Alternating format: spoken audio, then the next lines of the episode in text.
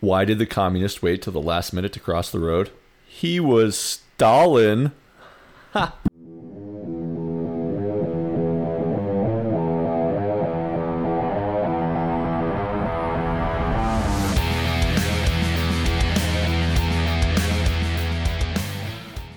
Thank you for tuning in to American Dispatches once again. This is the news entertainment podcast that provides you a snapshot of the most impactful stories from home and abroad, helping you stay informed, invest more wisely, and just sound smarter than your friends.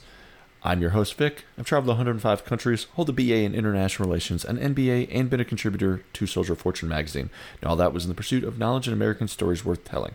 That is what we try to bring you here every day. You're listening to episode 16. Today we're going to cover the top five news stories in five minutes. Let's get to it. Okay, in what was originally reported to be an accidental explosion, Israel is now admitting that a Syrian missile bypassed their air defense system and impacted near one of their secret nuclear facilities.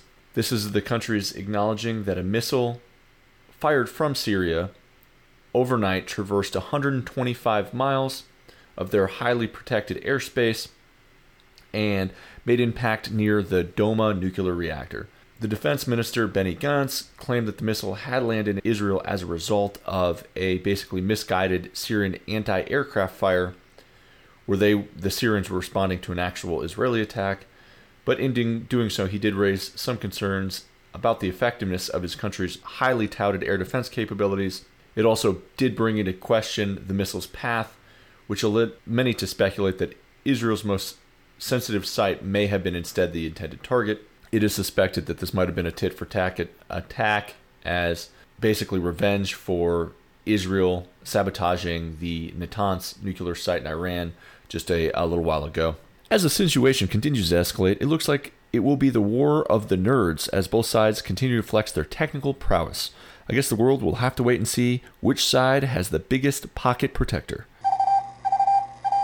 in a move that is no doubtedly angering Turkey, Biden officially recognizes the World War I era Armenian genocide as he became the first U.S. president to officially recognize the massacre of Armenians by the Ottoman Empire. Now, this does risk leading to just another potential fracture with Turkey. It was a statement made marking the 106th anniversary of the massacre, to which Biden wrote Each year on this day, we remember the day, the lives of those who died in the Ottoman area Armenian genocide and recommit ourselves to preventing such atrocity from ever occurring again. The Turkish foreign minister said if the United States wants to worsen ties, the decision is theirs, adding that we are not going to take history lessons about our history from anyone. In related news, it may have also been the first time a U.S. president listened to the Kardashians on a foreign policy issue.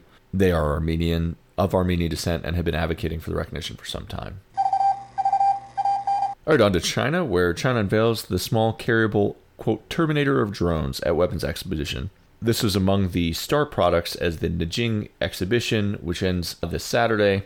It is being touted as the country's first portable and multi purpose radar, which could be carried by a single soldier and capable of detecting even, even stealth drones. The YLC 48 radar, being dubbed the Terminator of drones, can detect incoming targets from any angle it's lightweight and can be mounted on all kinds of weapons platforms.